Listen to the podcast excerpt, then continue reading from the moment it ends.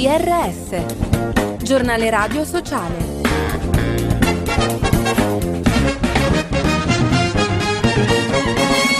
Bentrovati all'ascolto del giornale radio sociale da Fabio Piccolino. Un brutto clima, i giornalisti che in Europa si occupano di ambiente sono sempre più vittime di minacce. Il servizio è di Giuseppe Manzo. Gli operatori dei media che si occupano di ambiente sono sempre più oggetto di minacce e ostacoli al loro lavoro. Lo dice la Federazione Europea dei Giornalisti in Europa spiegando come lo scorso anno si sono registrate 18 violazioni alla libertà di stampa in 8 paesi. Secondo l'organizzazione garantire la sicurezza dei giornalisti e assicurarsi che i loro diritti legali siano rispettati è fondamentale perché svolgono il loro loro ruolo di aiutarci a comprendere i problemi che stiamo affrontando. Riflessioni e proposte, la promozione dell'incontro tra COP di tipo B e le imprese per favorire l'assunzione delle persone con disabilità. Sarà questo uno dei temi sul tavolo dell'incontro sulla disabilità organizzato domani a Roma da Lega Coop Sociali dove interverrà la ministra Locatelli.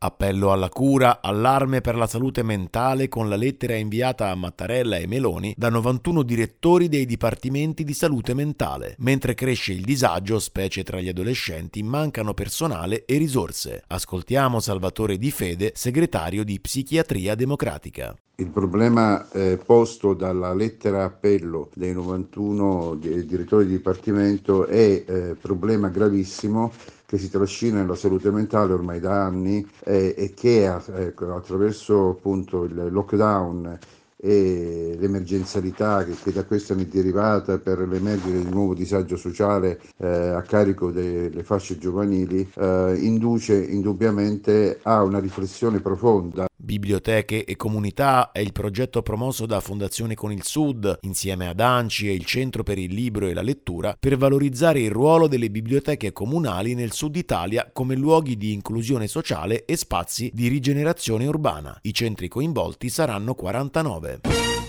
Nuovo inizio, a Genova nasce la Fondazione San Lorenzo, l'impresa sociale che si occuperà della custodia, promozione e pubblica fruizione del patrimonio artistico e storico dell'arcidiocesi della città. L'obiettivo è quello di favorire la crescita della comunità con particolare attenzione alle istanze dei giovani e ai soggetti più deboli.